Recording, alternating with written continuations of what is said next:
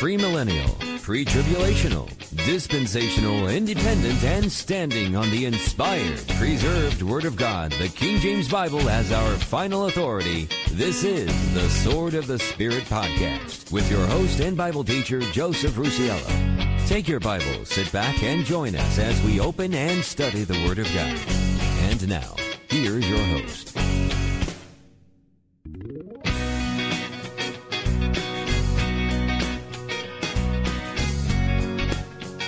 Hey there, folks. This is Joe Rusiello, and it is great to be with you once again as we open up and study the precious Word of God, your King James Bible. And you know, folks, as always, wherever you are, whenever you are, and of course on whatever platform it is you find yourself listening to us on, it is always my prayer that you also find yourself in the grace and in the mercy of our Lord and Savior, the Lord Jesus Christ. Welcome to Sermon Sunday on the Sword of the Spirit podcast.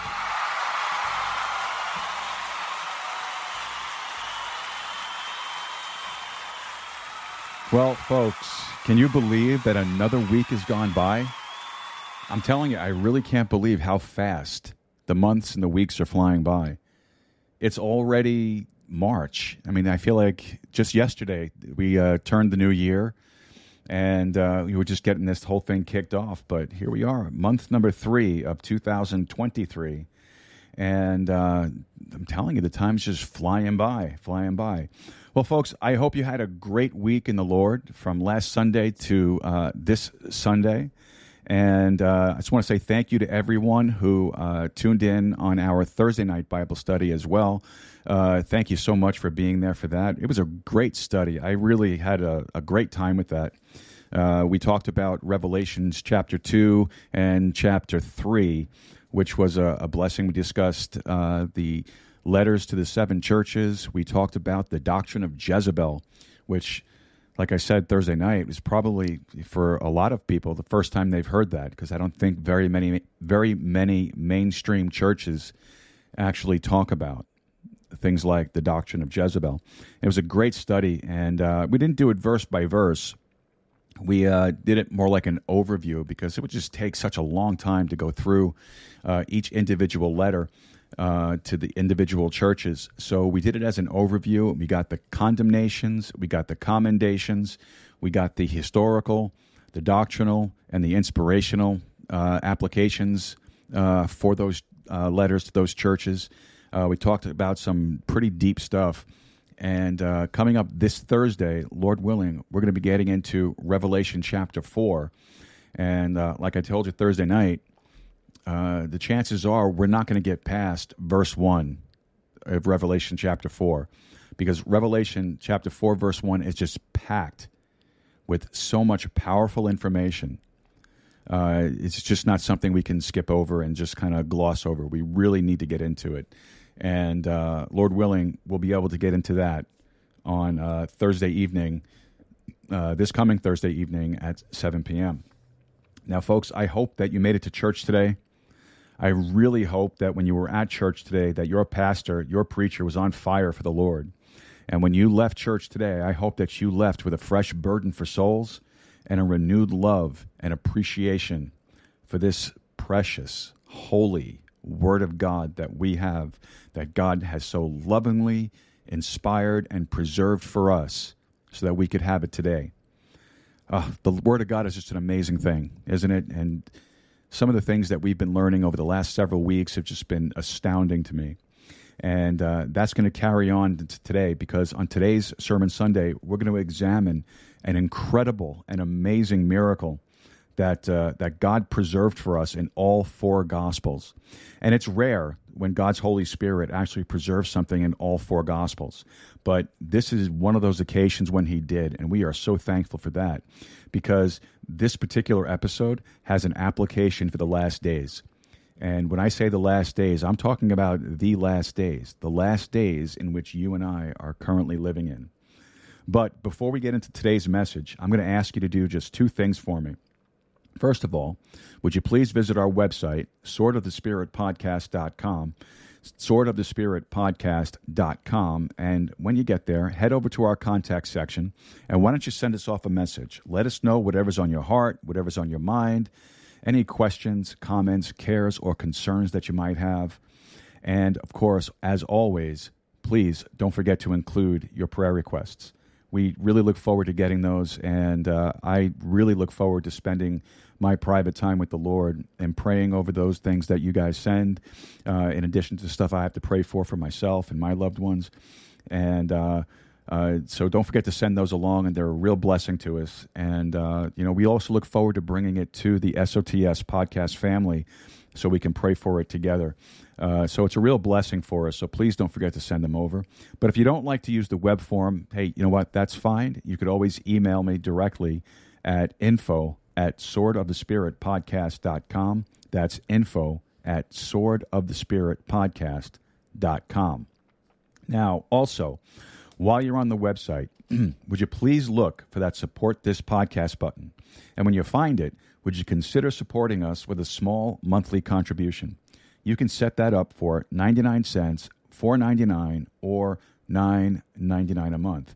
Now, if you can't do a monthly recurring contribu- contribution, I understand that, but perhaps you could uh, pray about doing a one-time contribution. And uh, to make that one-time contribution, you could also, you can click on the Waygiver button, which is also on our website. And now we've added a Cash App QR code to the website as well, and you can make a contribution through there. So why don't you pray about it? And if the Lord leads you to do it, and if these podcasts and these live broadcasts have been a blessing to you in any way, if you'd like to become an active part of this ministry, your contribution will go a very long way, and I would be extremely thankful for it. Now, first and foremost, I want to say thank you to the Lord Jesus Christ. Before we go anywhere else with the show, uh, I always want to say thank you to the Lord Jesus Christ, especially uh, for saving me, for shedding his precious, perfect, sinless blood on the cross of Calvary for my sin, for your sin, and for the sins of the world. And all you have to do, folks, it just takes a moment, is you just have to believe and trust that the Lord Jesus Christ's perfect, sinless blood was enough to pay for your sins. That's all it is. And you acknowledge that by simply praying and asking the Lord from a sincere heart. And you just, all you have to say is, Dear God, I'm a sinner. I am on my way to hell, but I don't want to go to hell. Would you please forgive me? Cleanse me of my sin. Wash me with the blood of the Lord Jesus Christ and save me. And I'll thank you in Jesus' name. Amen. That's all you have to do. And again, it's not the prayer that saves you, it's the blood that saves you. That's exactly what it is. It's the blood that saves you. In whom we have redemption through his blood, even the forgiveness of sins, the Bible says. So it's not the words, it's the intent of the heart, the shed blood of the Lord Jesus Christ, and that's it. That's all it is. So if you prayed that prayer, or if you do pray that prayer and you ask the Lord to save you and you get saved today, would you let me know? Email me, info at swordofthespiritpodcast.com. Or if you're on Spreaker, you can go into the chat room that we have set up on Spreaker and you can leave us a message in there, and I would love to talk to you about it. And uh, we could even send you a Bible. So uh, let us know. It's important. It's very important, especially today. I also want to say thank you to the Lord Jesus Christ for allowing me this opportunity to sit here behind a microphone and open up the Word of God and to talk with you, get to know you, and uh, to, to fellowship around the cross of the Lord Jesus Christ. It's a real blessing, and it's a privilege, and uh, it's not something that I take lightly. You have to be very careful when you're handling the Word of God, uh, and uh, we do the very best we can to make sure that we are. And uh, we always try to present the gospel in a very clear, concise, easy to understand way. We're not going to bog you down with a lot of theological concepts and and and phraseology in terms like propitiation and, and, and things like that. I mean, what's important to know is that Jesus Christ died on the cross for you, for your sins. He shed his precious blood, and all you have to do is believe it. That's all you have to do. So, again, it's a tremendous opportunity. It's a tremendous responsibility that the Lord has allowed me to have, and I am very, very, very thankful for it. Now, I also want to say thank you to uh, all of you who support us prayerfully. God bless you for your prayers. Thank you so very much for praying for me, for my family, uh, for this ministry, for the work that we're trying to do here for the Lord Jesus Christ. Thank you so much. Please continue to pray for us. We do covet your prayers. We look forward to your prayers, and um, uh, they do mean a lot to us. Also, want to say thank you to all of you who already support us financially. God bless you for your contributions. Thank you so very much for helping us keep the lights on, keep the servers going, keep the keep the uh, studio going, uh, f- for helping us to purchase the materials that we use and the things that we send out. So, God bless you for that. Thank you so very much for it. And um, please, please. Uh, don't forget to like, subscribe, and share this with your friends and your family and your followers. And um, you do that by helping out. You help us out by getting the gospel out. Now, folks, if you are in the Eagle Pass area and you're looking for a good King James Bible believing and Bible teaching church, why don't you pay us a visit over at First Baptist Church of Eagle Pass? We meet at 664 North Monroe. Our Sunday school hour starts at 10 a.m. Our worship service begins at 11 a.m. Our Sunday evening service is at 6 p.m. and our Wednesday night Bible study meets at 7 p.m. For more information, all you need to do is visit the church's Facebook page.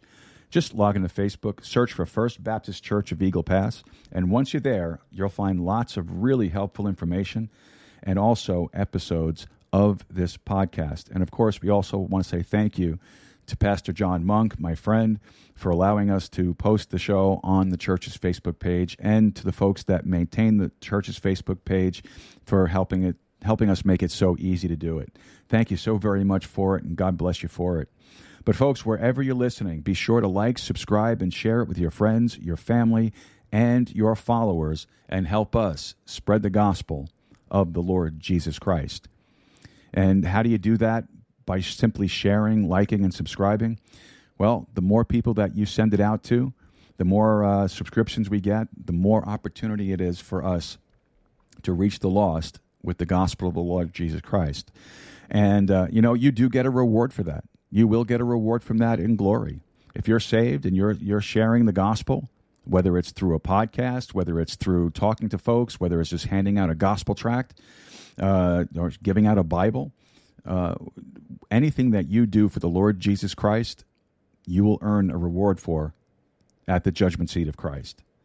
So it's really important, folks. If you want us, if you want to see your family, your friends, and folks that you interact with on a daily basis get saved and have the opportunity to, to, to get to heaven, then you got to take the steps to do it. You can't sit idly by. Because what will end up happening, what will end up happening is at the great white throne judgment, which takes place after the millennial kingdom, after the tribulation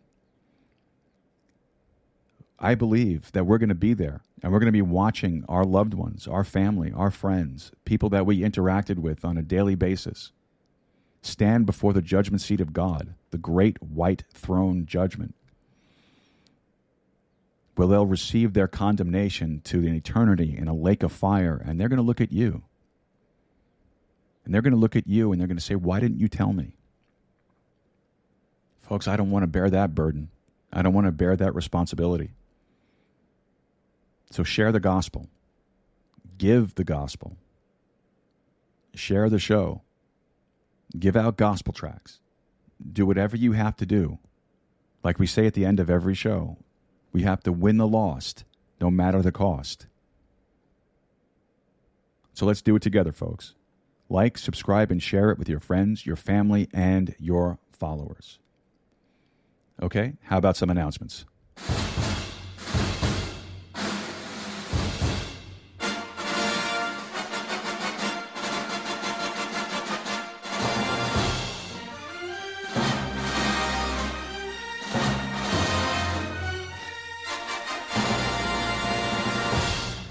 Right. Don't forget, folks, our Thursday night Bible study, 7 p.m. Central Time, 8 p.m. Eastern Time. We are in the book of Revelation. We've already completed the first three chapters, like I told you a little bit ago. And we're going to get into chapter four, Lord willing, this coming Thursday. And I, I hope, folks, I hope you guys are ready. This is going to be a good study. We're not going to get past verse one, at least I don't think so. And um, there's a lot of information that we're going to talk about because we're going to be talking about the rapture of the church. We're going to be getting into some dispensationalism as well. We're going to be talking about a number of different things, and it's going to be a great study. Uh, it might be a little bit of a long one because there's a lot of information I want to pass on, and I really, I don't really want to break it up into two separate episodes. But um, be sure to tune in on Thursday at 7 p.m. If you want to hear it live, you can head to our website, swordofthespiritpodcast.com, and you can listen on the homepage, or you can log into Spreaker and you can listen on the Spreaker app. So that's Thursday night Bible study, 7 p.m. Central Time, 8 p.m. Eastern Time. Now, folks, are you interested in prepping? Well, if you are, I would like to recommend the Contra Radio Network. What's the Contra Radio Network? Well, you know, I'm glad you asked. The Contra Radio Network is a single podcast housing a nearly a dozen talented podcasters and vidcast hosts and artists from around the country who release content virtually daily. The Contra Radio Network podcast releases 15 to 20 shows a week, depending on the current events there are no issues that are off limits to any of these patriots. Do you want a breakdown of current events? We got it. You want to know about, more about preparedness and self sufficiency? Got that too. You want a guy driving around ranting like a lunatic? Well, surprisingly, we got that also. You want to hear about politics, Bible studies, sports, camping, firearms, and more? The Contra Radio Network has it all covered in spades. And we are very thankful and very happy to be a part of the Contra Radio Network family. You can also catch our shows on the network as well. So, how do you find them? Well, they're on all your major podcasting platforms, and you can also find them by going to www.crn.best. www.crn.best for the Contra Radio Network. All right, folks, uh, don't forget to head over to our website and look for that programming announcements subscription box. And when you find it, just fill it out and get on our mailing list. Uh, we're not going to be sending you out a lot of information that you don't want. We're not going to spam you. We're not selling any of your information. It's all staying with us. And all basically the, the mailing list is, is that if there's any change to the program whatsoever, whether it's a late start, an earlier start, a guest, uh, no matter what it is, we're going to be sending out announcements through that mailing list. And that way, uh, we'll be able to reach you guys in between shows because, you know, we don't broadcast every day. So we're only here on Sundays and Thursdays. So uh, in between, things happen. Like the other night, we had that storm. We got a late start.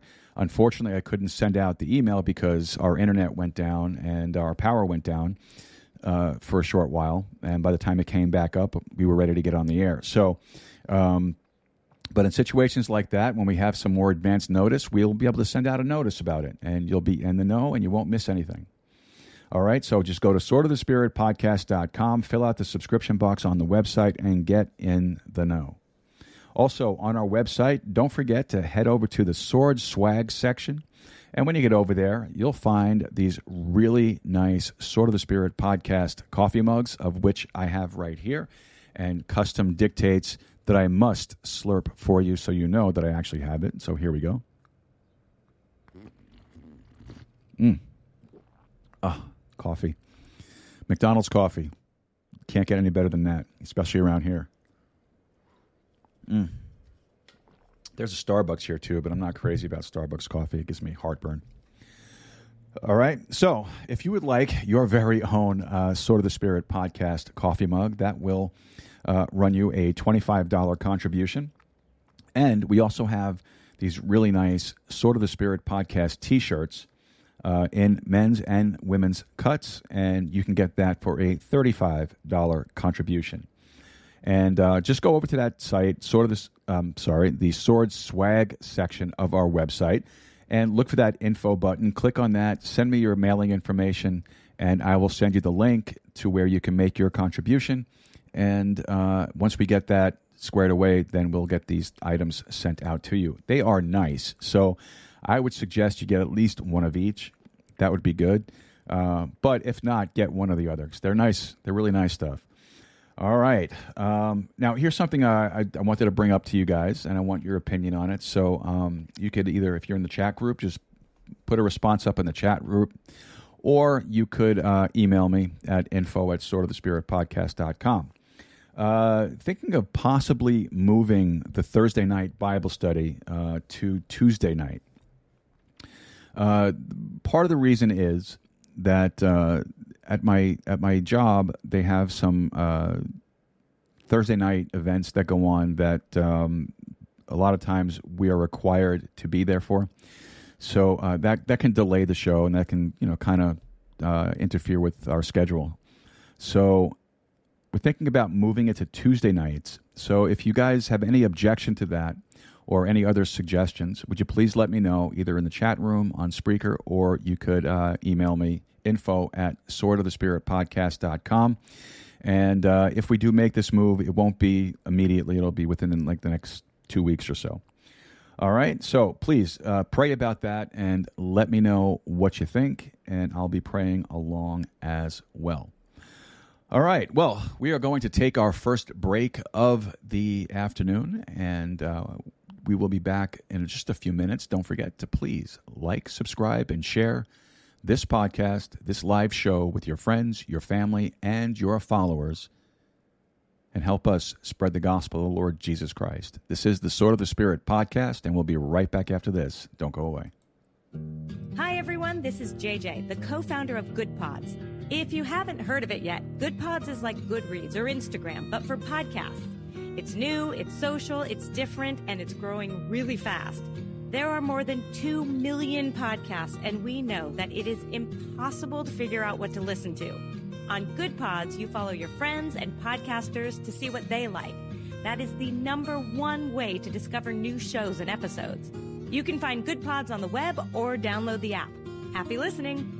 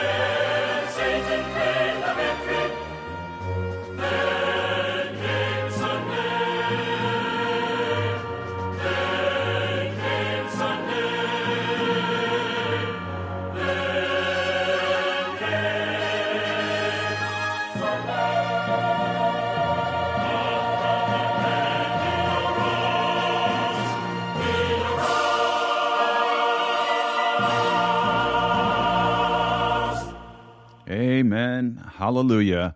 Then came Sunday. Welcome back to the Sword of the Spirit podcast. This is Joe Rusiello, and uh, we're going to go into our next segment of prayer requests. All right. Now, um, first and foremost, we always pray for those folks that uh, on our list for salvation because salvation is the single most important decision that you're ever going to make in your life. And I've, I've told you many times, I'll continue to tell you, is that your salvation is not determined upon anything that you do. There is nothing that you can do to earn salvation. There is nothing you can do to earn a place in heaven. There is nothing that you can do to earn that mansion in glory that the Lord Jesus Christ has prepared for his saints. There's nothing. There's no church you can attend. There's no priest or pastor or preacher that you can talk to. There's absolutely nothing that you can do to earn your place in heaven.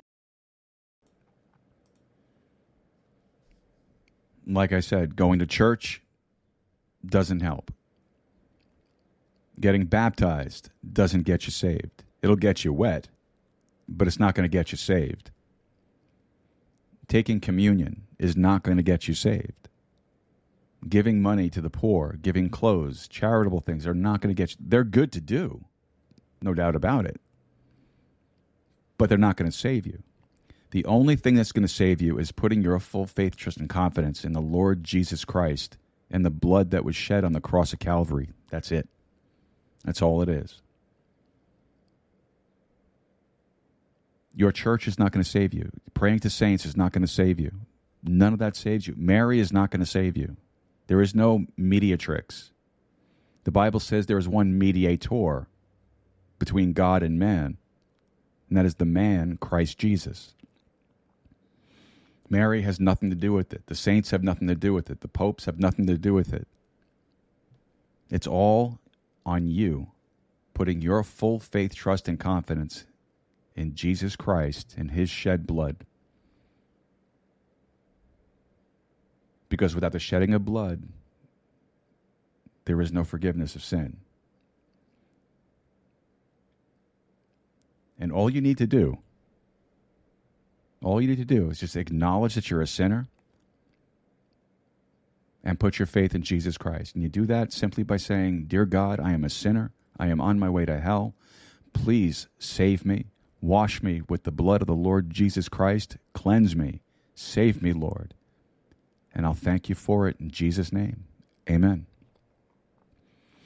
What did that take? Two seconds? Three seconds? And if you prayed that prayer and you were sincere from your heart, God saved you. So there really is no excuse today. There's no excuse today. You know, one of the one of the greatest fears that I have is that when a soul opens his eyes in, he- in hell because he's rejected the, G- rejected the gospel of Jesus Christ so many times, and eventually his time came because we're all appointed to die at some point. We all have an appointment with death, unless the Lord comes first. But if you die without Jesus Christ and you end up in hell, I imagine that probably the greatest torment of hell, or one of the greatest torments of hell, is going to be when you realize that it was just so simple. That it wasn't anything that you do, it was not any works that you did. All it was was believing on the Lord Jesus Christ. It's so simple. And then you'll spend an eternity in hell, in a lake of fire, just replaying and replaying time after time after time that you heard the gospel, that you could have responded to the gospel, that you could have prayed that simple prayer and put your faith and trust in the Lord Jesus Christ, and you didn't do it. You put it off. You came up with excuse after excuse after excuse, joke after joke after joke. Hey, you know, my buddies are going to be in hell. We're going to party. No, you're not. You're not. You're going to burn for eternity with no relief. So why don't you get saved today? Don't risk it. Don't take a chance. Don't keep putting it off. Get saved today. So we're going to pray for my mom, Diane. We're praying for my sister, Laura. We're praying for David in New York City. We're praying for the unsaved members of the Baldino family. We're praying for Manuel's mother. We're praying for Jackie. We're praying for these folks that they would come to themselves that they would realize that they need to get saved. Now, I know my mom, my sister, David, uh, I know they heard the gospel.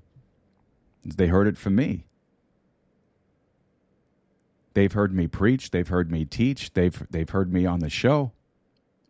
They've heard it. David heard it face to face. The Baldino family I know their family. I know that they've heard the gospel, and I know that they've seen the gospel in action in their family. So there's no excuse.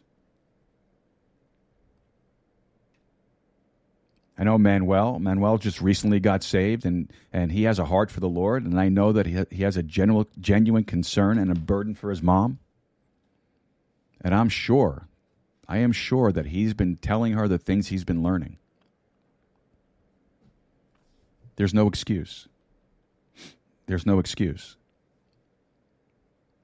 So, Heavenly Father, we want to pray for those folks on our salvation list. We're praying for my mom, Diane. We're praying for my sister, Laura. We're praying for David. We're praying for the unsaved members of the Baldino family. We're praying for Jackie. And we're praying for Manuel's mom. Father, we just pray that you would touch them today, that you would draw them to yourselves, Lord, that they would get saved by any means necessary. Father, we pray that you wouldn't allow them to harden their heart to the point where they reject the gospel uh, until death. Father, please, we ask you and we beg you to save them. Impress it upon them, Lord. Help them to understand. Show it to them, Lord. Speak to their hearts and draw them. And we'll thank you for it. In Jesus' name, amen. Okay, um, let's see. Moving on to our sick list. Uh, so we have some updates. Uh, Doug Turner uh, was moved out of ICU. Don't have any release date for him, but uh, he's uh, improving uh, while he's in the hospital here. So we're going to continue to pray for him. Uh, we're continuing to pray for Pastor Martin. Uh, for those of you who are new to the show, Pastor Martin is my pastor's pastor. He's a friend to me, and he is 89 years old. He has served for 50 or more years in the pastoral ministry, and he is currently dealing with uh, with a heart condition. He is currently dealing with uh, poor vision, uh, weakness, um, blood pressure problems, medication issues, eczema, a number of number of health concerns. But despite all of that, Pastor Martin at 89, with all of his health conditions, still makes it a point to go out and street preach once a week. Amen to that. Amen. That's wonderful. Absolutely wonderful. That's a shame to us. Those of us who don't have overriding health issues that can go out and street preach and don't. Pastor Martin also has a vision problem. Uh, he needs to use a very high powered magnifying lens in order for him to be able to read. And even with that, he reads 10 chapters out of his Bible every single day. How many of us struggle to read a verse? And this man reads 10 chapters a day, and he can barely see. So we're going to pray for Pastor Martin. We're also praying for uh, Hezekiah, who's, uh, I thought had his biopsy already. I was corrected today, so uh, we're still waiting for that to take place, and I, I believe that's this coming week. So we're going to pray for Hezekiah. Uh, we're praying for uh, Robert with a pinched nerve, Mary Perez uh, for cancer. We're also praying for my mom, who is currently in the hospital as well. Um, atrial fibrillation. Uh, there are some other concerns there as well. Um, oxygen level problems, carbon dioxide problems, uh, a number of different things. Um, but the praise side of it is, is that she was moved out of out of uh, ICU to um, uh, CCU, and uh, which is which is a step down, which is good, and we're we're very happy with that, and we're thankful to the Lord for that. And uh, when I saw her briefly yesterday on a video call, she looked great, and I'm uh, really hopeful that uh, that she'll be able to get home probably within the next week and uh, that'll be a blessing. So we're going to pray for my mom still for her health concerns. My sister Laura for a slip disc. Uh, sister Bernice is uh, still battling cancer and and the new treatment that she's on. We're praying for that to work and be effective for her.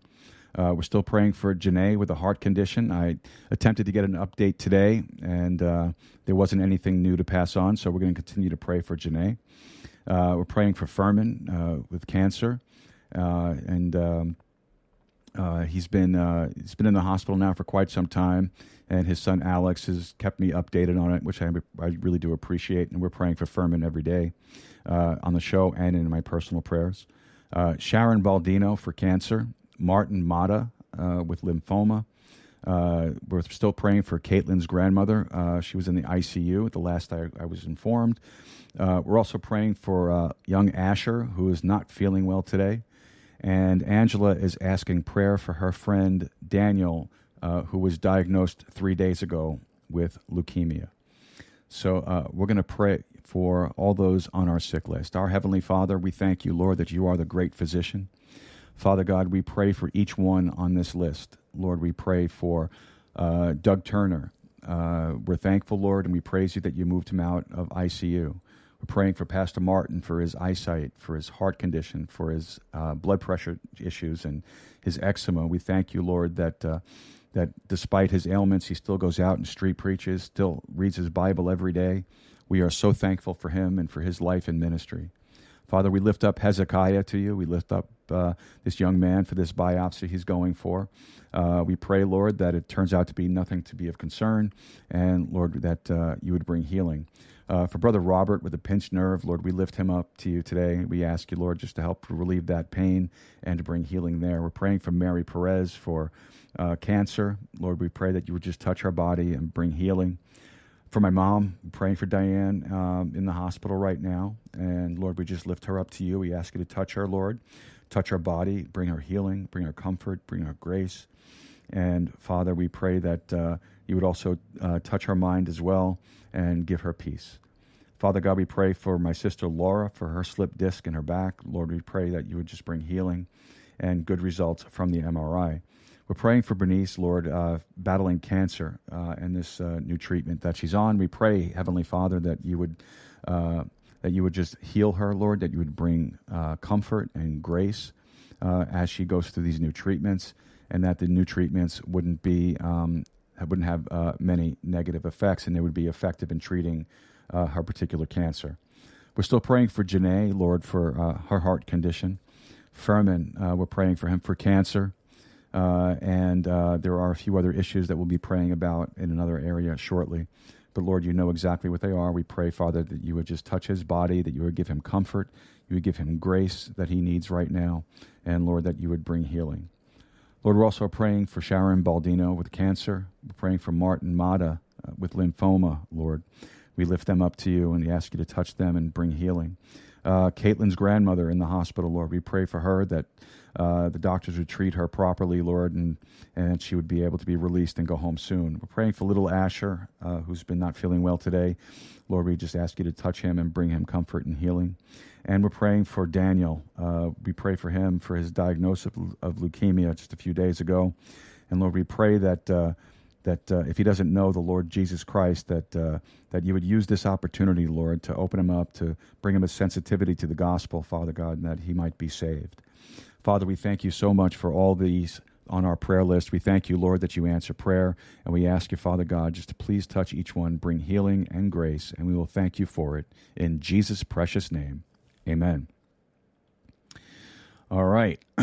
Moving on down the list, we are uh, coming up to our general prayers. Uh, we're going to be praying for my brother in law, Jude, uh, for his contracting business and for his uh, traveling over, overseas right now. We're also praying for uh, brother Federico Salinas, uh, in, who has entered the next stage of his of his life uh, as a private citizen, and we're thankful for him for his years of service here in Eagle Pass, and um, we just pray that that the Lord you would just. Uh, just uh, bless his steps. We're praying for Angel as well for her pregnancy. We're praying for her husband Alex and his job. We're praying for Isabella for her walk with the Lord. Jessica for her walk with the Lord. Uh, Alex Herrera has asked for prayer for his walk with the Lord and to have a hedge of protection about him as he's uh, as he's getting back to work, and that um, he'd be able to retrieve his vehicle.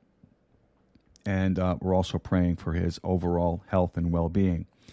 We're praying also for Furman. That's Alex's dad. Uh, we prayed for him uh, on the sick list as well.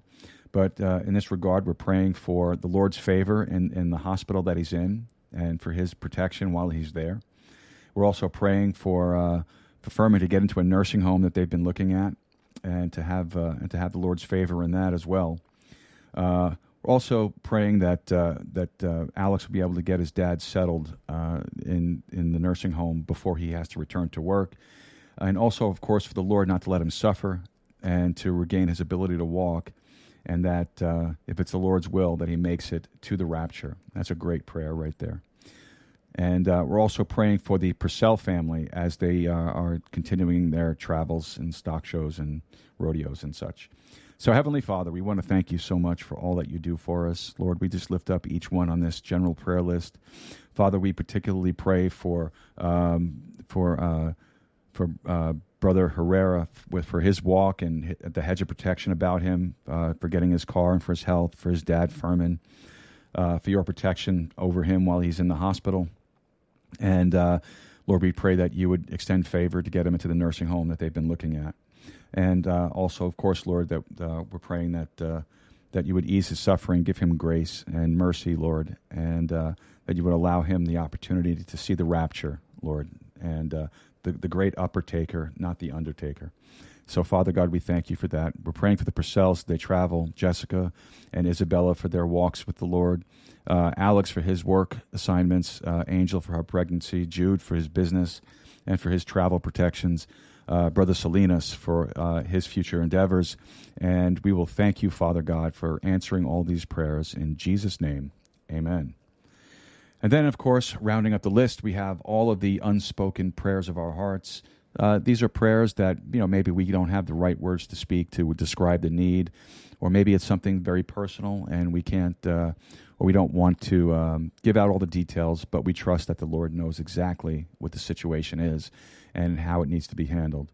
So, for unspoken prayers, we're praying for uh, uh Larissa has an unspoken prayer, Manuel has an unspoken prayer. Mike Elizalde has an unspoken prayer.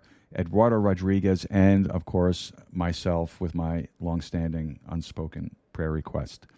So, Heavenly Father, we just commit these unspoken prayer requests to you, Lord. We thank you, Father, that we could approach the throne of grace today we thank you, Lord, that uh, the veil has been parted and we have access to the Holy of Holies. And that, Lord, we can lay these petitions, whether it's for just an unspoken prayer, whether it's general list or sick list, but especially for, for the need of salvation. Father, we thank you that we were able to approach the throne of grace boldly and we're able to lay these petitions before the foot of your throne.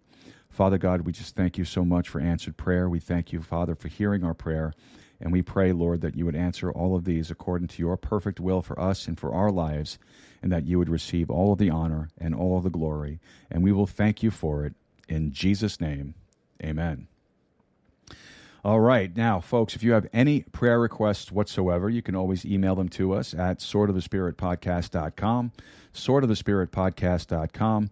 On the contact form on the website, or you can email me directly at info at swordofthespiritpodcast.com. You could also put them in the chat room on Spreaker uh, during the course of the show, and we will add them onto the list. Or if it's an immediate need, we can stop the show and we can just pray for you right there.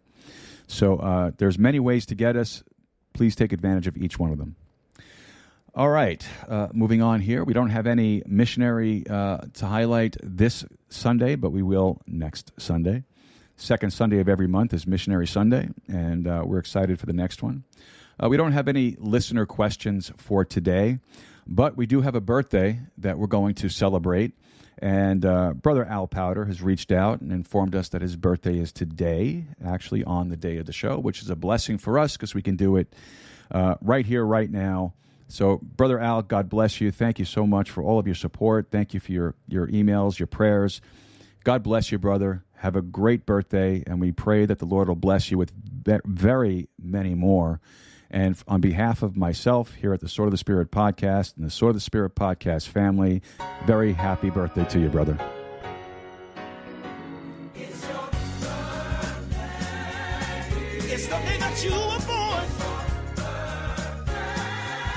It's the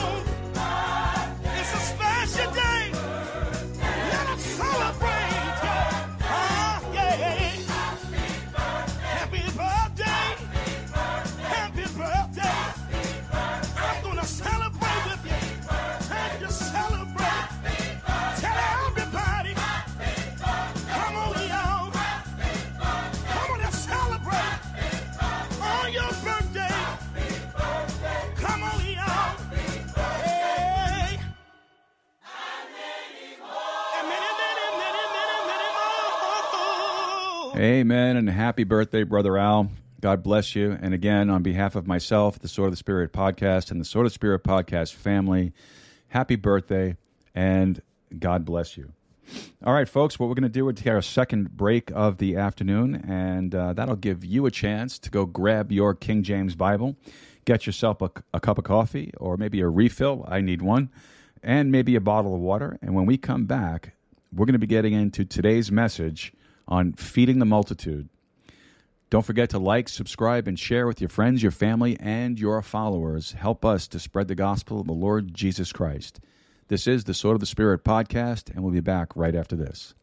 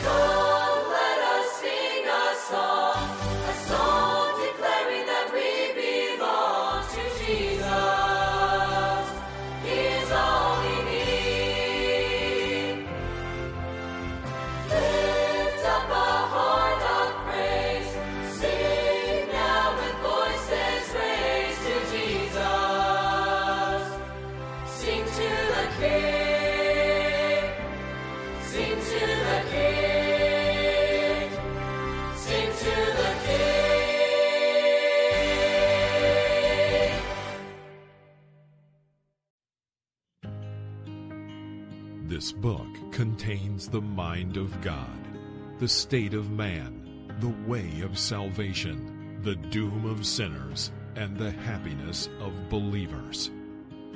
Its doctrines are holy, its precepts are binding, its histories are true, and its decisions immutable. Read it to be wise, believe it to be safe, and practice it to be holy. It contains light to direct you, food to support you, and comfort to cheer you. It is the traveler's map, the pilgrim's staff, the pilot's compass, the soldier's sword, and the Christian's character. Christ is its subject, our good its design, and the glory of God its end. It should fill the memory, rule the heart, and guide the feet.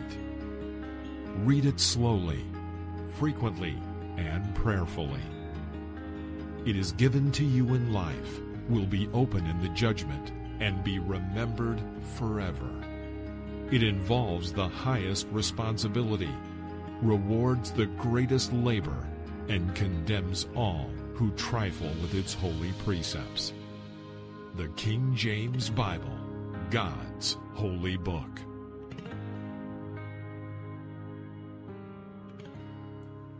Amen. Praise the Lord. Praise the Lord. Sing to the King was the song that we played just before that. That was West Coast Baptist College. Uh, a bunch of kids singing that. That's a wonderful song. I loved it. It's great. And uh, I'm surprised I haven't played it before. This is the first time. And I think we're going to add this to our regular rotation of songs because uh, I don't know, folks. Lately, the last uh, last couple of shows we've been doing, uh, I don't know, the music is really, really been getting to me. Uh, so I'm sorry for the interruptions, but you know what? Praise the Lord. If the Lord gets you to move, there is absolutely nothing wrong with giving out a good, hearty amen to something. Not at all. That's good Baptist tradition, folk. So we should definitely keep with that. And of course, when we talk about our King James Bible, our perfect, preserved, inspired Word of God for us today in the English language, you know, when we do that, it's time to open up our Bibles and start our service. So let's open up the Word of God today to John chapter 6. John chapter 6. And while you're turning there, folks, this is the Sword of the Spirit podcast. This is Joe Rusiello. And I'd like to welcome you to our Sermon Sunday broadcast if you're just tuning in.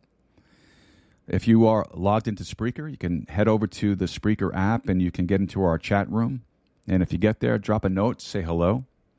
Let us know you're there. If you have any questions, comments, cares, concerns, prayer requests, anything that you need to, sh- to send on to us, you can do it through the chat room, or you can email us through our website, or you can email me directly. And uh, let's see, are you there yet? John chapter 6. John chapter 6. All right. Episode number 74 is underway. Now, in John chapter 6, beginning in verse number 1, after these things, Jesus went over the Sea of Galilee, which is the Sea of Tiberias, and a great multitude followed him, because they saw his miracles which he did on them that were diseased. And Jesus went up into a mountain, and there he sat with his disciples. And the Passover, a feast of the Jews, was nigh. When Jesus then lifted up his eyes and saw a great company come unto him, he saith unto Philip, Whence shall we buy bread that these may eat? And this he said to prove him, for he himself knew what he would do. Philip answered him, Two hundred pennyworth of bread is not sufficient for them, that every one of them may take a little. One of his disciples, Andrew, Simon Peter's brother, saith unto him, There's a lad here which hath five barley loaves and two small fishes. But what are they among so many? And Jesus said, Make the men sit down. Now there was much grass in the place, so the men sat down, in number about five thousand. And Jesus took the loaves, and when he had given thanks, he distributed to the disciples, and the disciples to them that were set down, and likewise of the fishes as much as they would. When they were filled, he said unto his disciples, Gather up the fragments that remain, that nothing be lost. Therefore they gathered them together and filled twelve baskets with the fragments of the five barley loaves which remained over and above unto them that had eaten. Then those men, when they had eat, when they had seen the miracle that Jesus did, said, This is of a truth that that prophet should come into the world. Let's pray. Father, once again, we have read a portion of your fabulous book, the Word of God. Lord, people are listening today to get something, to receive something from you. They've tuned in after being beaten up and assaulted in the world all week long. They've been targets of the fiery darts of the wicked one. Their emotions are afraid. Their bodies are exhausted. They're tired and worn out from the fray of life. We're reminded that your book says that man is born unto trouble and the sparks fly upward. Father, this people is like any other people, a needy people. They need to receive something today that will um, uh, reinvigorate their souls, encourage their hearts, that will demonstrate to them truth that can they can absolutely count on. You know, they've watched newscasts, Father. They've scratched their head and they've said, you know, I wonder if that's so. They've read newspapers with doubts. Lord, today your book is absolute and we can count on it. And we pray that you would use it to minister to us in this hour. In Jesus' name, amen. All right, now, this amazing and incredible miracle that we just read has parallel accounts in all the other Gospels. You'll find the same exact story in Mark chapter 6, Luke chapter 9, and Matthew chapter 14. It's rare, really, when, when, when God's Holy Spirit has preserved something in all four Gospels, but this is one of the occasions when He did, and we're thankful for that. The episode here that we're looking at has an application for the last days. And when I say the last days, I'm talking about the last days in which you and I live. Now, any student of the Bible would, would probably agree that we live in the last days. And, um, and I guess the reason it has an application is that, and uh, Mark said it this way he said it took place when the day was now far spent. So there's something here for us there's something here that applies to you and I. We just kind of have to figure out what it is. Now, in verse 1, we read this after these things. Now, when you see that, after these things, that always needs you to make a pause and think, well, after what things? I mean, that, that must have, you know, that, that must have some kind of an application or, or something that'll help us understand more about the story, right? After these things. Well, what things? Well, let's go back to chapter 5 and verse 39, and we'll get a little more perspective and insight on what it is that took place before the incident in chapter 6. Verse 39 of chapter 5. Verse 39 of chapter 5. Search the scriptures, for in them ye think ye have eternal life, and they are they which testify of me. And ye will not come to me, that ye might have life. I receive not honor from men, but I know you that ye have not the love of God in you. Now, I'm telling you, I am sure that they just received that particular message with overwhelming enthusiasm. You have not the love of God in you. And they said, Oh, yeah, boy, man, preach on, preach on. Yeah, I doubt it. I, doubt it. Verse 43 I am come in my Father's name, and you receive me not. If another shall come in his own name, him you will receive. So now we're kind of getting um, a broader picture of the last day application here. What Jesus is telling them, I mean, even though it's still in cloudy terms, but it's becoming more and more clear as you go through your Bible, uh, you won't receive me, but the Antichrist you will receive. wow, that's a tough message. That's hard.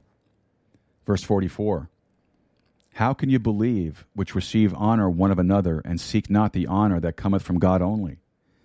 Do not think I will accuse you to the Father. There is one that accuseth you, even Moses, in whom you trust. For had you believed Moses, you would have believed me, for he wrote of me. But if you believe not his writings, how shall you believe my words? So Jesus here said, you know, your problem is deep rooted. It's not it's not just present tense. It goes all the way back to Moses, who you profess to trust in. But yet you really don't believe him. If you're not going to believe Genesis, Exodus, Leviticus, Numbers, and Deuteronomy, you're not going to believe me. And then we come to after these things. After what things? Well, after this scathing message that Jesus had just delivered to this Israelitish people, who professed to be the most religious people on the face of the planet, after these things, he went over the Sea of Galilee. So Jesus had just chastised them for not reading or believing the Word of God. Now, if there was ever a truth applicable to the American people today, it's that one. You know, you, you have people that say all kinds of things, and they say it like they're pronouncing it with the authority from the Scripture. You know, I've had people say to me, well, you know, the Bible says cleanliness is next to godliness. And I'd say, where? Where does it say that? Well, I know it says that. Well, I'm sure it does. Why don't you show me? And then there are things even more ridiculous than that that they're said. You know, people don't read. People don't read, and they don't know what the scripture says. All right, let's read. Let's read verse two. Verse 2 And a great multitude followed him, because they saw his miracles which he did on them that were diseased. So the verse simply indicates that it changed nothing for the multitude that followed it. They followed for the miracles, not for the word. Could you do one more circus act for us? Could you do one more carnival routine? Could you just show us one more magic trick? That's why they're following, not because of the word that he faithfully preached. You know, we oftentimes you know rehearse in our thoughts and our minds the vocabulary of, you know, what can you do for me? That's this generation. What can you do for me? This is the generation that you and I now live in. In a broader sense, the what can you do for me generation has always really been here. They were there in Jesus' day. You know, it's not what can I learn or what can I absorb or uh, what is truth. It's more of you got a bone you can throw me? You got a crumb that I could have? You got a miracle I could get in I could get in on? That's why the multitude is following him. Look at verse 3. And Jesus went up into a mountain, and there he sat with his disciples. Now, I'm going to get some water. Excuse me. I forgot to mute the microphone there. I'm sorry. For, one of the first things I was ever taught when I was doing uh, the, uh, the show back in New York was whenever you cough, sneeze, or anything like that, you're supposed to mute the mic, but I was too far away from the button. Sorry. Now, okay, so uh, Jesus went up into a mountain, and there he sat with his disciples. So, for uh, for those of you that are listening that want to be students of the world of the word, this again is really prophetic. Really prophetic. When when Jesus concluded the miracle on the diseased, he went to a mountain and sat down. Now, does that sound familiar? When Jesus concluded his earthly ministry, at his ascension, he went to a mountain. The Bible calls it Mount Zion in the sides of the north. And he sat down to make intercession for us. So that presents his present ministry. His present ministry is not as a prophet as when he was here, but now as a priest making intercession for us. There is one God and one mediator between God and man. That is the man, Christ Jesus, the Bible says. He went to a mountain and there sat down with his disciples. You know, one day I'm going to sit down with him. I'm just going to sit down with him. That's after, of course, I fall down and I worship at his feet for a while. And then I'm just going to sit down and I'm going to say, Say on, Lord. Say on. I won't be bored in his church. I'll be awake. Not like some of you listening today. So the emphasis now changes from doing miracles to feeding. Doing miracles to feeding. And it's important that we notice that. It's really important that we notice that because the emphasis was on doing miracles. And now there's a switch from miracles to feeding. You know, we've got to feed these people. And of course, you know, feeding physically is always a demonstration of, in your Bible, of feeding spiritually. That's why the Word of God says, desire the sincere milk of the Word, that you may grow thereby. You know, Hebrews, the book of Hebrews, admonishes us to desire the meat of the Word. Of the word. The Bible compares itself to milk, it compares itself to meat, to honey, to bread, to all kinds of things that we eat. The Bible compares itself to. We're told that the prophet of old took the scroll of God and he ate it. And there are many comparisons there. Look at me in verse 5. Look at me in verse 5. When Jesus then lifted up his eyes and saw a great company come unto him, he saith unto Philip, Whence shall we buy bread that these may eat? So there's a great company that's hungry today. The world is hungry. There's a great company that's starving. But sadly, many of them don't know what the problem is.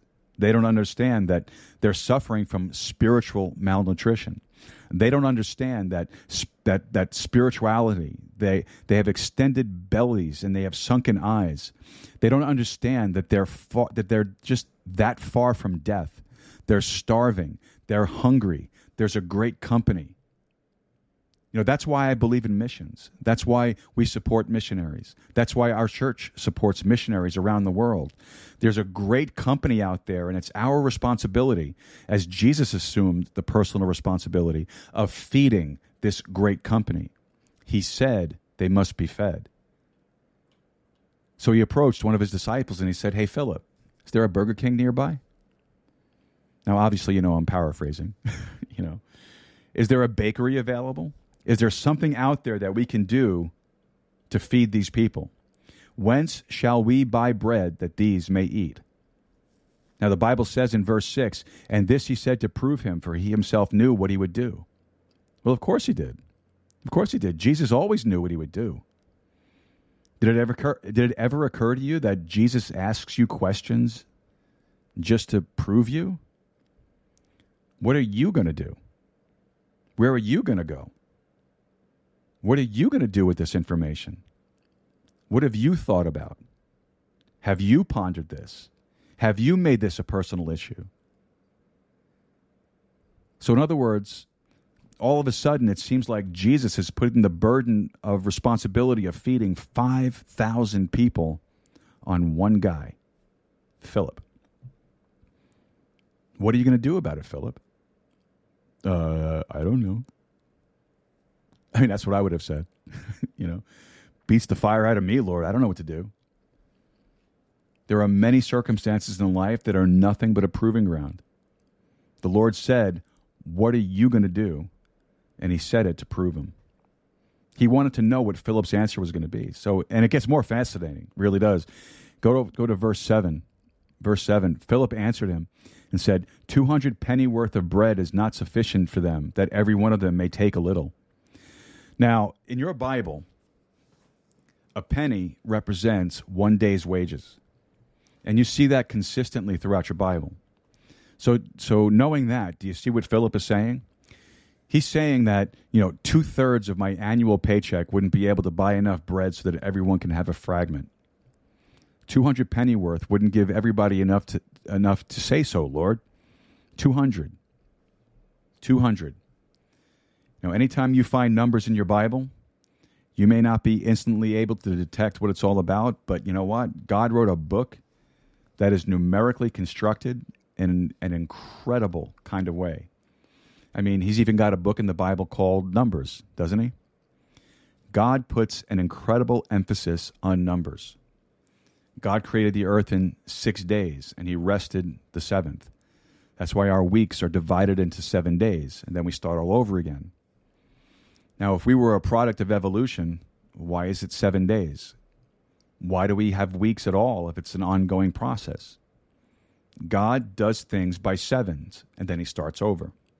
That's why in your Bible, the number seven is the number of completion, and number eight is the number of new beginning. Did you know that every piece of music that's ever been written, every concerto, every symphony that's ever been constructed, anything that's been done musically only has seven notes? That's all there is, and there is not anymore. You know, you start at middle C, you work your way up the scale to B, and then you start all over again.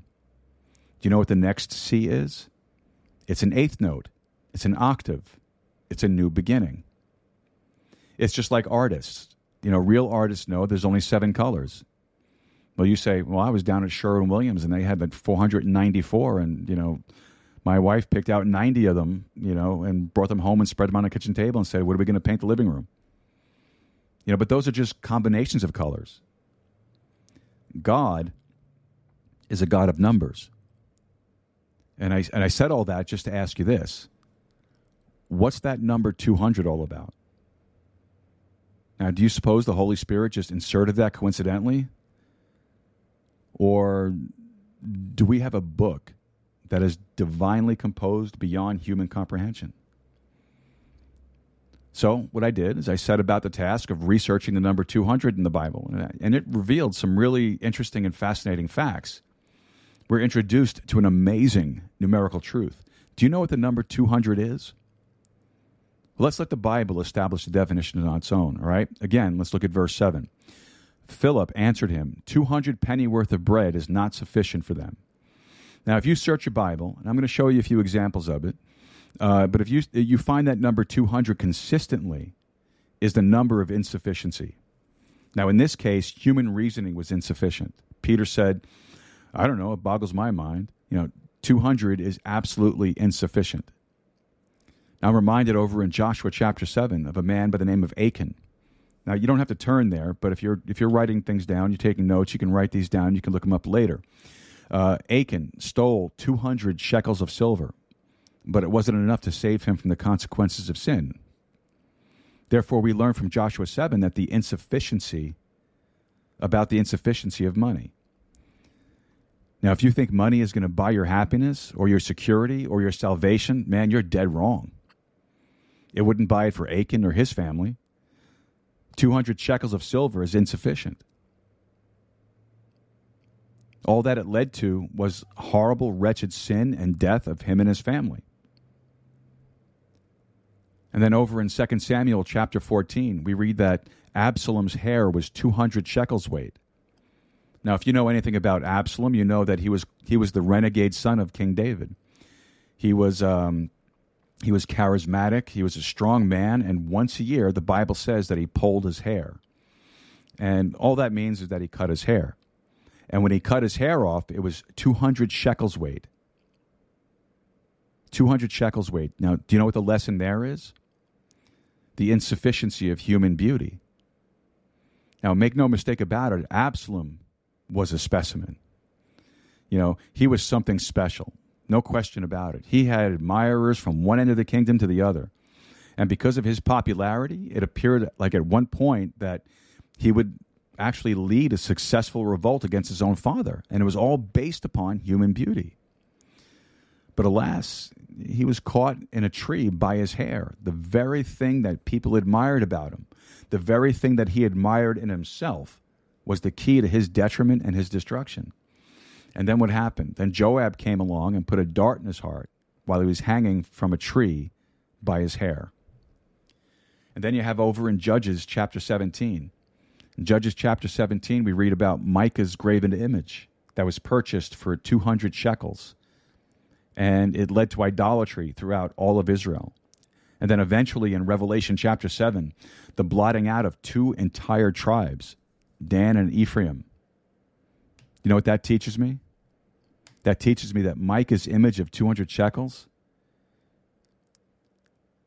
teaches me the insufficiency of religion, the insufficiency of mere religion.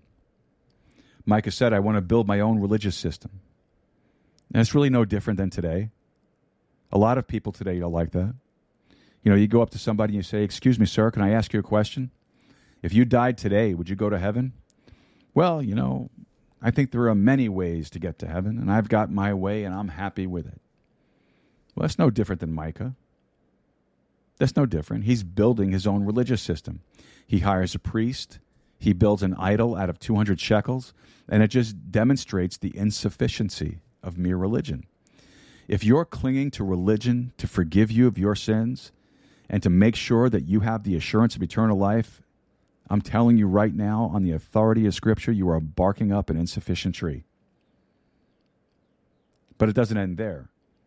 In Ezra chapter 2, Ezra chapter 2, they just finished building the foundation of the new temple. What a glorious moment that is. What a wonderful day it is The, the, you know, there are people that had been captured for 56 years prior to that and hauled off to Babylonian captivity. God's prophets uttered three times that they would be in captivity for 70 years. And yet, by God's mercy and by God's grace, God allowed about 50,000 of these expatriates to return to the land for the specific purpose of rebuilding the temple so that when God allowed more to return to the land, they would already have a place to worship. So when they came back, they rebuilt the foundation of the temple. That alone was a two year project. They rejoiced and they sang and they composed a choir of men and women. Now, I like choirs, don't you? I enjoy choirs. I like to hear a blend of many voices. I do. And it must have been a fabulous choir because the Bible said they had a 200 voice choir. Now, can you imagine 200 men and 200 women uh, that have the ability to harmonize and sing? Man, I would have brought my lawn chair and had some iced tea. You know, sing on, man, sing on. This is great. But the sad part of the story is, is that shortly after this, they had this great revival meeting and reconstructed the temple foundation. They went and built their own homes. And the sand and the tumbleweeds of the desert began to blow. And years and years later, the prophet Haggai is sent to rebuke them because they left off building the temple. Do you know what that 200 voice choir shows me?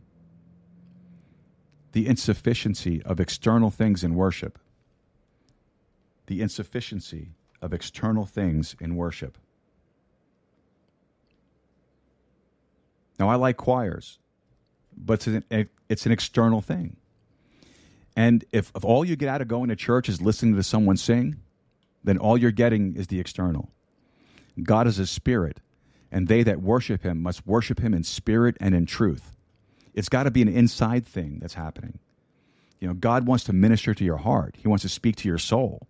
And if all you're getting out of church is, boy, what a lovely church, all you're doing is appreciating the external, and it's insufficient. It will not meet the real need. And then you go over in First Chronicles chapter 12 and you read about the 200 men of the tribe of Issachar. And to me, this is one of the most fascinating of all the texts. What that chapter is about is that it goes chronologically down through all the tribes of Israel, and it shows how many men each one of the tribes are contributing to David's army. And most of them are up in the thousands. You know, you go down the list and the 12 tribes, and in, in, verse 32, you get to Issachar, and it says 200 men from Issachar. And I'm thinking 200. What a, that's a small contribution, right?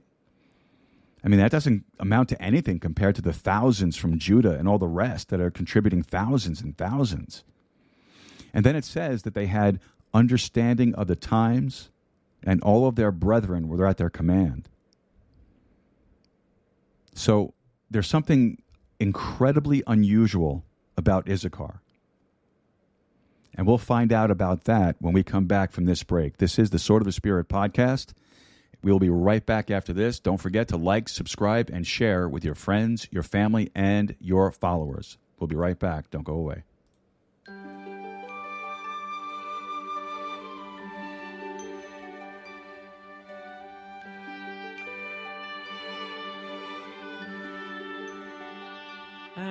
This we know in the journey of life, whether green rolling hills or the deserts bare and dry, in all things God works for our good. For those who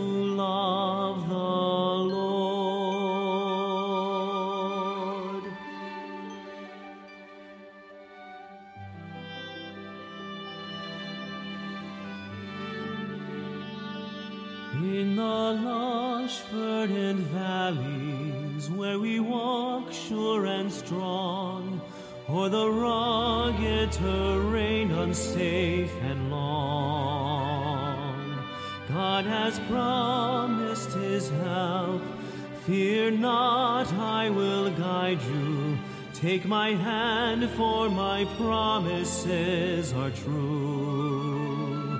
And this we know in the journey of life, whether green rolling hills or the deserts bare and dry, in all things God works for our good.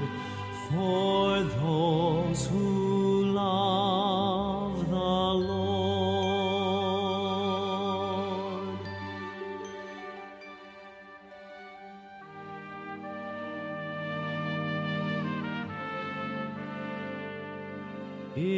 the seasons of life, times of joy or despair, victory and defeat.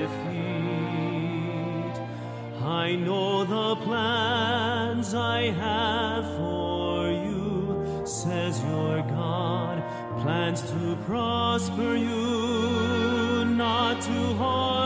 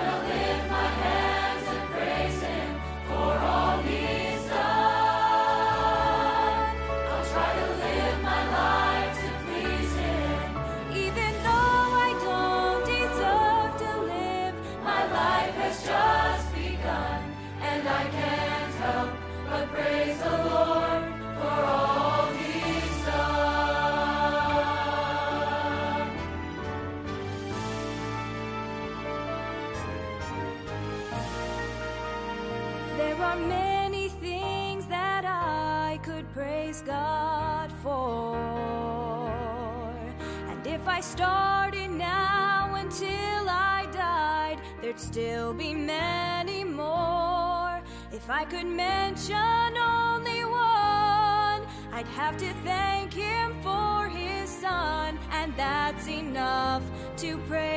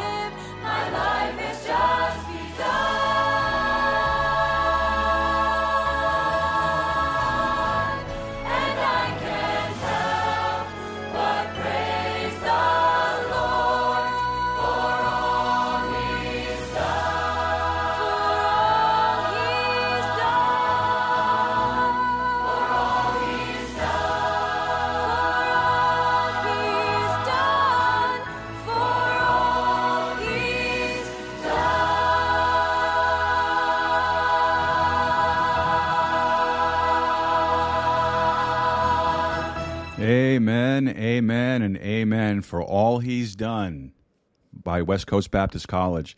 Great song. And the song before that uh, is In All Things, God Works for Our Good. And I'm going to mispronounce uh, the man's name, but it's Kevin Inafuku, I believe. I N A F U K U. So, uh, two great songs. Uh, love those songs. Great songs. I, got, I think I say that about every song I play, don't I? I think I do. But hey, that, that's okay because, uh, you know, God gave us music and He gave us good music so that we could worship in our spirits. God tells us to sing praises to Him in music and psalms, and psalms, hymns, and spiritual songs. It says in the book of Ephesians, we should always be making melody in our hearts, and uh, these are great songs. They're good, God glorifying songs, and I'm thankful to have them. And uh, welcome back to the Sword of the Spirit podcast. This is Joe Rusiello, and uh, we are talking about the feeding of the 5,000, the fe- feeding of the multitudes from John chapter 6.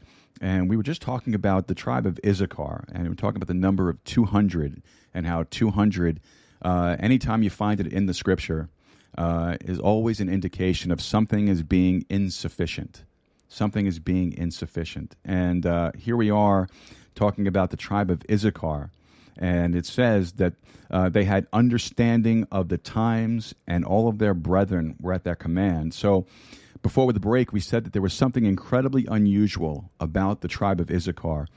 Uh, so, Issachar has has an ability uh, to basically, you know, project where the stock market is going. You know, he has an understanding of the times. He understands the banking system. He understands how to protect your 401k. You know, he, he's also a military genius. He knows how to manipulate and maneuver and um, and and strategize to his advantage. He has an understanding of the times. And then in the very next chapter, uh, David says to Israel, "Well, let's move the ark." Let's bring it home from Kirjath Jearim, where it's been for the last 80 years. Let's bring it back to the city of David, to Jerusalem, so that we, we, we would have the blessings of God upon us. So, what did David do? Well, he got all of the heavyweights together, and surely that must have included the 200 men from Issachar. They had understanding of the times, they had all of their brethren at their command. So he got them all together. He got the counselors together, the legislators together, the cabinet together. He got them all together, and they all, in a unanimous agreement, not one dissenting voice said it was a good idea. Well, great. Well, how are we going to do it? So they said, let's, let's build a new cart, and we'll put the ark on the cart, and then we'll bring it up here. And they all said without dissent, what a wonderful idea. Great idea. Let's do it. So they got the new cart and they put the ark on it. And, you know, they're singing, they're dancing, they're rejoicing, praising God. And then all of a sudden, all of a sudden, the oxen stumbles and the ark slides over and it looks like it's about to fall off. And then there was a man named Uzzah, and he reached out to stop the ark from falling. And he touches it, and God strikes him dead. Just like that. Well, why did God strike him dead? Well, first of all, he wasn't a Levite. Only the Levites had permission to touch the ark. And secondly, they were transporting the ark entirely different from what was prescribed in the scripture. You know, you go back to the book of Numbers and you read that if you're going to carry the ark, it was to be borne on the shoulders of who? Of the priests. On all four corners, there were gold rings where wooden rods or staves uh, ran through those rings, and they put a priest on all four corners and they hoisted it up on their shoulders. Well, in 1 Chronicles 13, they weren't doing that. Now, you have 200 guys that are supposed to be the brain trust. Not one of them said, hey, wait a minute. I remember back in Sunday school, we're not supposed to carry it that way because no one knew what the book said, somebody died. That shows me the insufficiency of human wisdom lacking God's word. So now, as you go through your Bible over and over again, anytime that number 200 pops up, without exception, it always represents insufficiency. So Philip says, 200 penny worth of bread is not sufficient, Lord. It just isn't sufficient. It's not enough. So let's go back to John chapter 6 and let's see what else is there. John chapter 6. John chapter 6 and verse 8. I'm going to take some, some coffee out of my Sword of the Spirit podcast coffee mug. Mm, that's good. Verse 8 of John chapter 6. One of his disciples, Andrew, Simon Peter's brother, saith unto him, There is a lad here which hath five barley loaves and two small fishes. But what are they among so many? You know, leave it to Andrew to spy out the lad. Did you ever stop and think about this? There's 5,000 men, plus women and children. That's a crowd bigger than some towns around where I live. All of a sudden, Andrew comes along and says, Lord, there's a lad here and he's got five loaves and two fishes. That would be like me saying after church today, we're going to have a lunch served in the back. And I hope you all come. We have four McDonald's hamburgers and two french fries. Enjoy. I mean, what kind of deal is that, right? So there's Andrew. And I thought about that for a second. You know, every time you find Andrew in the scripture, without exception, he's bringing someone to Jesus. That's what Andrew does best. You know, there's no record of Andrew preaching a sermon. Never had a record of Andrew doing anything spectacular in the sense that most people would perceive it. But every time Andrew shows up, he's doing the simple task of bringing people to Jesus. Here, he's bringing a, a, boy, a lad, to Jesus. Now, how did Andrew know that this little boy had five loaves and two fishes in his backpack? I mean, he must have had them in something, right? I'm sure he just wasn't carrying him around five loaves in one arm and two fish in the other. He had to have them in a bag or a pack or something. But how did Andrew know that? How did he identify this lad with five loaves and two fishes? Except, except that he had taken the time to talk with him. A little boy, a little lad, very insignificant among the masses in the, in the bigger picture. But you know something? Andrew had a heart for folks. Andrew had a heart for the little boy. I mean, just in your mind's eye, just picture it. Just walking along, looking at this great big mass of folks, and there's this little lad just sitting there on a rock. And he just goes over there and he settles down and he sits down with them and he says, Son, what's your name? How old are you? Is your mom and dad here? Where do you live? What do you want to be when you grow up? You know, he just starts talking to him. He took an interest in this little boy, obviously. He wouldn't have known any other way that this little boy, this lad, had five loaves and two fishes.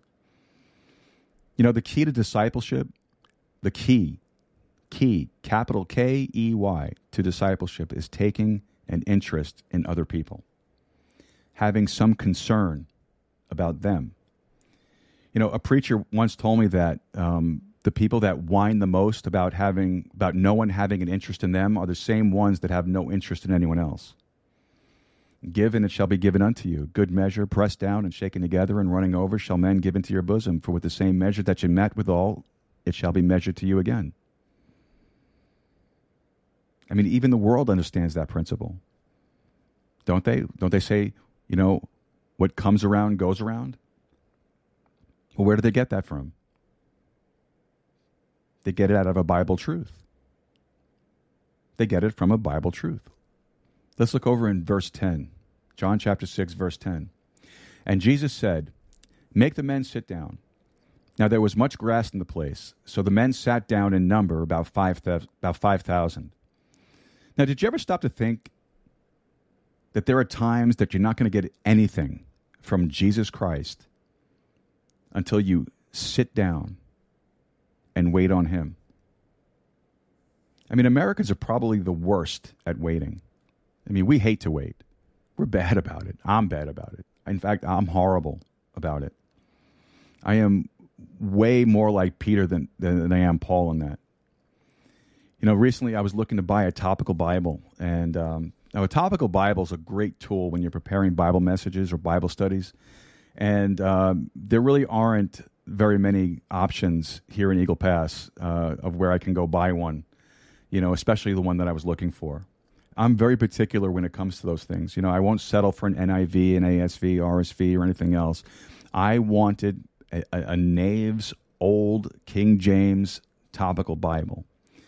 So I went online. I went to one particularly popular Christian book web, website, and they had a whole bunch on there. Uh, but the one that I wanted wasn't available.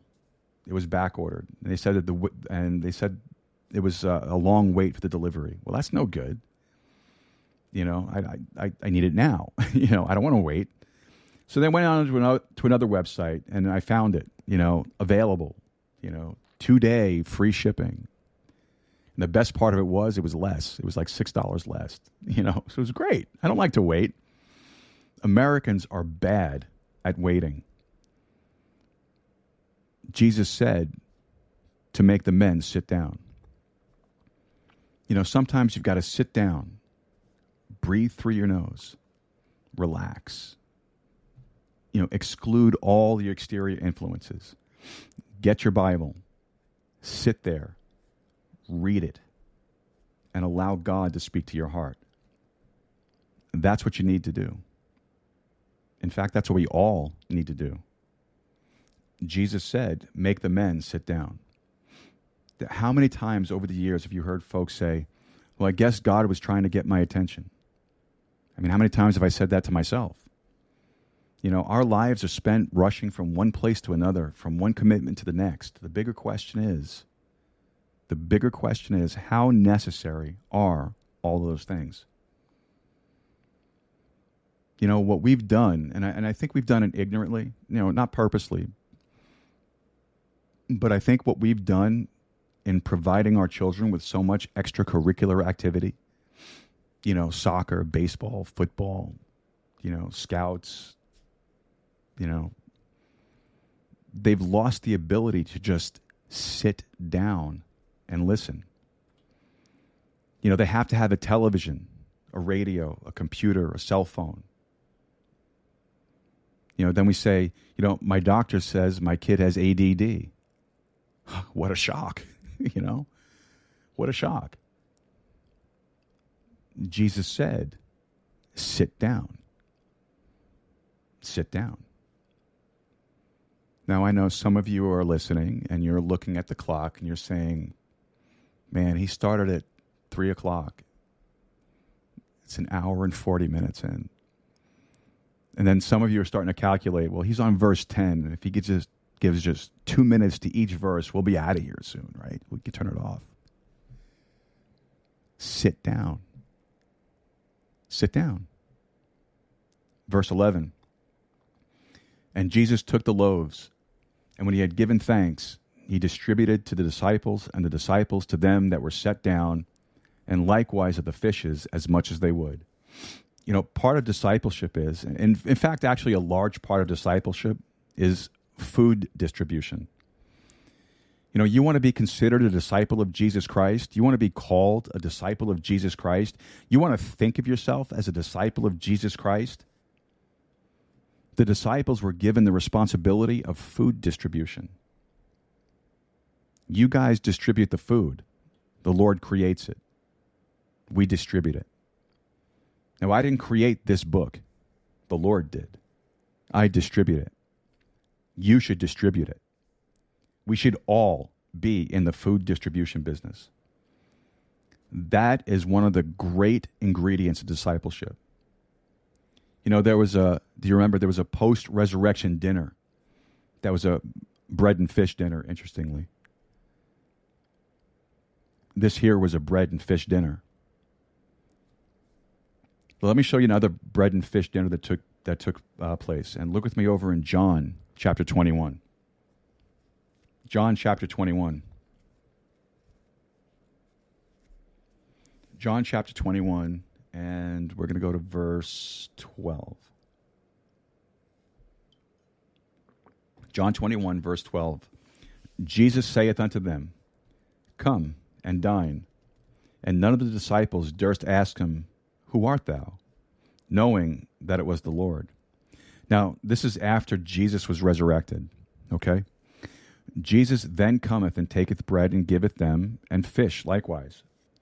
This is now the third time that Jesus showed himself to his disciples after that he was risen from the dead. So when they had dined, Jesus saith unto Simon Peter, Simon, son of Jonas, lovest thou me more than these? And he saith unto him, Yea, Lord, thou knowest that I love thee. He saith unto him, Feed my lambs. He saith unto him again the second time, Simon, son of Jonas, lovest thou me? He saith unto him, Yea, Lord, thou knowest that I love thee. He said unto he saith unto him, Feed my sheep.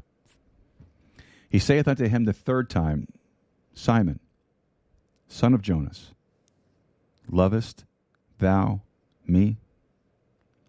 Now Peter was grieved because he said unto him the third time, Lovest thou me? And he said unto him, Lord, thou knowest all things. Thou knowest that I love thee.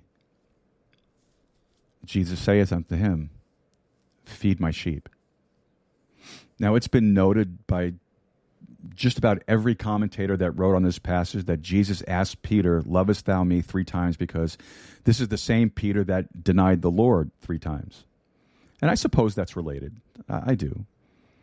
But the bigger principle is this Jesus wanted to make one thing clear to Peter, and that was his responsibility to feed the sheep. That's our job feed the sheep. Let's go back over to John chapter 6. John chapter 6 and verse 12. John chapter 6, verse 12. When they were filled, he said unto his disciples, Gather up the fragments that remain, that nothing be lost. So they're all filled. They all had as much as they could eat. They're stuffed. And it all came from five loaves and two fishes. Gather up the fragments that remain, that nothing be lost. Now, prophetically, prophetically, the scene is indicative of the feeding of the remnant of Israel in the Great Tribulation, who will also be fed miraculously from heaven by God at Sela Petra. You get that over in Revelation chapter 12. And you pick up fragments of that in four different prophets in the Old Testament. Do you know what the Lord's going to do when Israel is finally forced to flee into the wilderness? I mean, folks, do you keep up with current events? I mean, it's exciting stuff. It's exciting. Lift up your heads, your redemption draweth nigh. Does the hatred and animosity against Israel intensify in this world? Absolutely, it does. It's not going to lessen and it's not going to subside. It's going to keep compounding itself and intensify. And then pretty soon, the whole world is going to be crying out against Israel, Israel to the extent to the extent that, as the Bible teaches, they're going to have to flee into the wilderness for their very survival, for their very lives. And God, as He did before with manna from heaven, will miraculously feed them once again. Now, I know that some of you are probably thinking, well, man, that's far out. Well, that's not as far out as thinking that your ancestor is a baboon. You know, that's not as far out as saying, you know, God wouldn't send anybody to hell. Verse 13. Therefore they gathered themselves therefore they gathered them together and filled 12 baskets with the fragments of the five barley loaves which remained over and above unto them that had eaten. Now folks, you can't miss this. You cannot miss this. If you've never heard a verse of scripture before, you couldn't miss this. How many baskets? 12. How many disciples? 12. Every disciple got a whole basket. What did they start with? Five loaves, two fishes. What you can put into a sack lunch. Because the disciples obeyed the commission of distributing to others, they ended up with a truckload. The more you distribute to others, the more God gives back to you. They started with nothing, and they each ended up with a whole basket.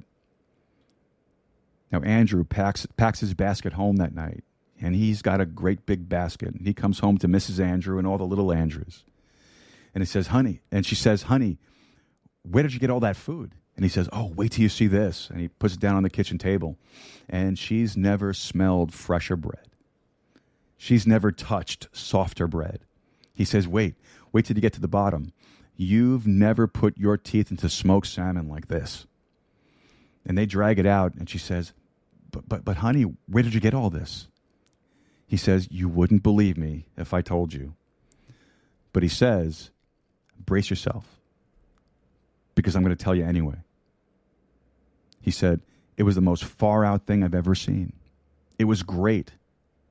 The Lord did it again.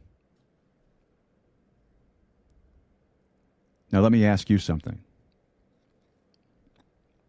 Can God produce more than you can eat? One basket for each disciple. Now, you say that the Lord just hasn't filled my basket. Well, maybe that's because you haven't been serving others. You serve others, the Lord will fill your basket. You know, the Lord's not basket challenged. You know, involve yourself in serving others, and God will fill your basket. Now, this is our last verse, verse 14. Last verse. Then those men, when they had seen the miracle that Jesus did, said, This is of a truth that prophet that should come into the world. Some people were convinced. They finally made the transition from miracle to truth, and praise God for that. Praise God. Some of them finally made that leap. You know, these miracles are just a mirror of something else that we need to see that's far more critical. This is the prophet. This is that prophet that should come into the world. It's him. It's the Messiah. It's the Messiah Prince. It's the one the prophets wrote about. It's the one that we've been waiting for. It's him. Some of them finally made that transition. What's your reaction to this truth? Now, we're in the same chapter, okay? I just want to run through a couple of more verses to show you where Jesus is going with this. I know I said that was our last verse, I'm sorry, but I just got a couple more verses I want to show you, okay? Jesus never, ever, ever performed a miracle without a purpose. Jesus never just walked around indiscriminately performing miracles. He never did it. Every miracle, every miracle, first of all, was predicated upon a crisis. He was not a circus act. He refused to be one. As Jesus was performing these miracles, it's, it always had a purpose.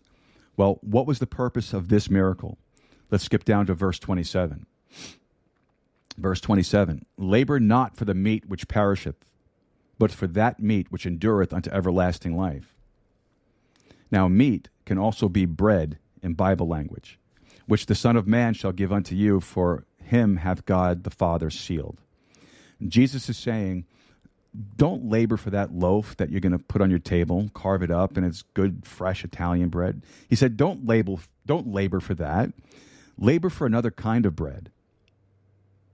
Well, what kind of bread? What kind of bread? It's bread that has to do with everlasting life. If you could get a loaf of bread and distribute it to your family, and you could quantitatively say that you know, without any fear of contradiction, if you eat just one piece of this bread, you'll live forever.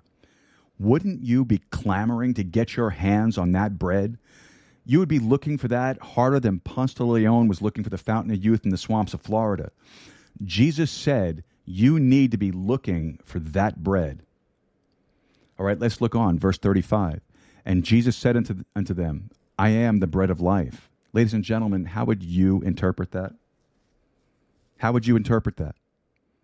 I am the bread of life. He that cometh to me shall never hunger, and he that believeth on me shall never thirst. Wow, that's what I need, Lord. That's what I need. Verse 40 And this is the will of him that sent me, that every one which seeth the Son and believeth on him may have everlasting life, and I will raise him up at the last day.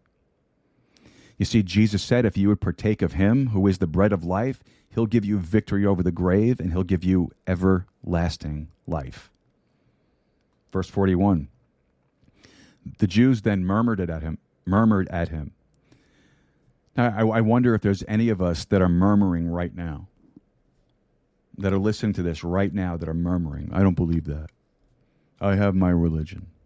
I'm a good person. I'm not a sinner. I'm not, I'm not a sinner. You're murmuring in your heart. You need the bread of life. That's not church. That's not this podcast. That's not this preacher. That's not your pastor. It's the Lord Jesus Christ. You need the bread of life. They murmured at him because he said, I am the bread which came down from heaven. Now look at verse 48 with me. I am that bread of life. Okay, how would you interpret that? How would you interpret that? I think that's pretty clear. That's crystal clear, isn't it? I am that bread of life. Your fathers did eat manna in the wilderness and are dead. This is the bread which cometh down from heaven, that a man may eat thereof and not die. I am the living bread which came down from heaven. If any man eat of this bread, he shall live forever, and the bread that I will give is my flesh, which I will give for the life of the world. Now, what you need to do is simply this you need to eat the right bread. You know, there are things that are obviously insufficient about the bread that we get at McDonald's and Burger King that we buy at the grocery store. I mean, even the organic bread and stuff that you buy at the health food stores. Folks, it all grew in a cursed earth, came from a cursed ground. It's being fed into a cursed body that's going into a cursed grave. Folks, you need another kind of bread the bread of life, who is Jesus Christ. And all you have to do is say, Lord Jesus, I want the bread. You know, a man once said, What a preacher really is, is just one beggar telling another beggar where the bread is. And that's the truth. I am just one beggar telling you beggars where the bread is. The bread is Him. I am come that they might have life and they ha- might have it more abundantly.